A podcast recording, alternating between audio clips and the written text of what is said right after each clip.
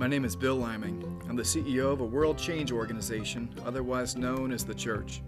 I live to help make the world um, a more loving, peaceful place.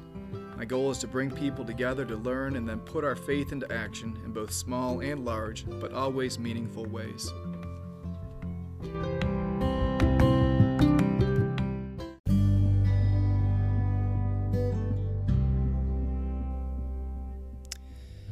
I love to learn new things. That was not always the case. Growing up, our teachers give us a healthy dose of a full menu of what we have decided as a society would be good for us all to know. But not everything was a favorite. I loved my high school biology teacher, thank you, Mr. Kurata. But things like calculus? Well, I guess I loved them so much that I took them twice. As we grow older, we have a greater degree of freedom to choose what it is that we will study.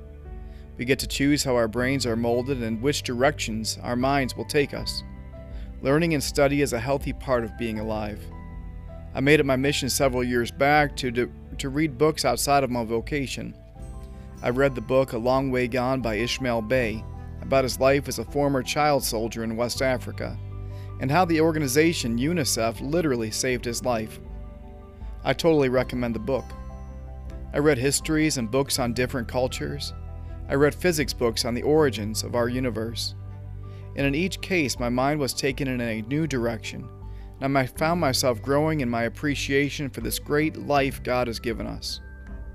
We all have some time on our hands right now. For the foreseeable future, our schedules will be disrupted. Let's not waste this time away. I challenge you to find something to study, something new to learn. Turn off the television and dive into a new direction of study. I practice martial arts. We have a very simple rule when trying to throw somebody in martial arts. We say that where the head goes, the body will follow. In reading Richard Foster's book, Celebration of Discipline, he talks about study and, as a discipline and uses this principle in a slightly different way. He says that what we choose to study will set the course for where our minds will travel. Frankly, I don't need more fear in my life. I definitely don't need more anxiety. I definitely don't need more conflict. What I do need more of is compassion. I do need a better understanding of who we are as a people. This will determine what I choose to study.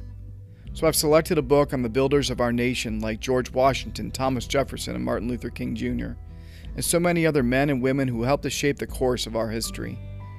Each of the short biographies will help me learn a little bit more about who we are and where we might be going.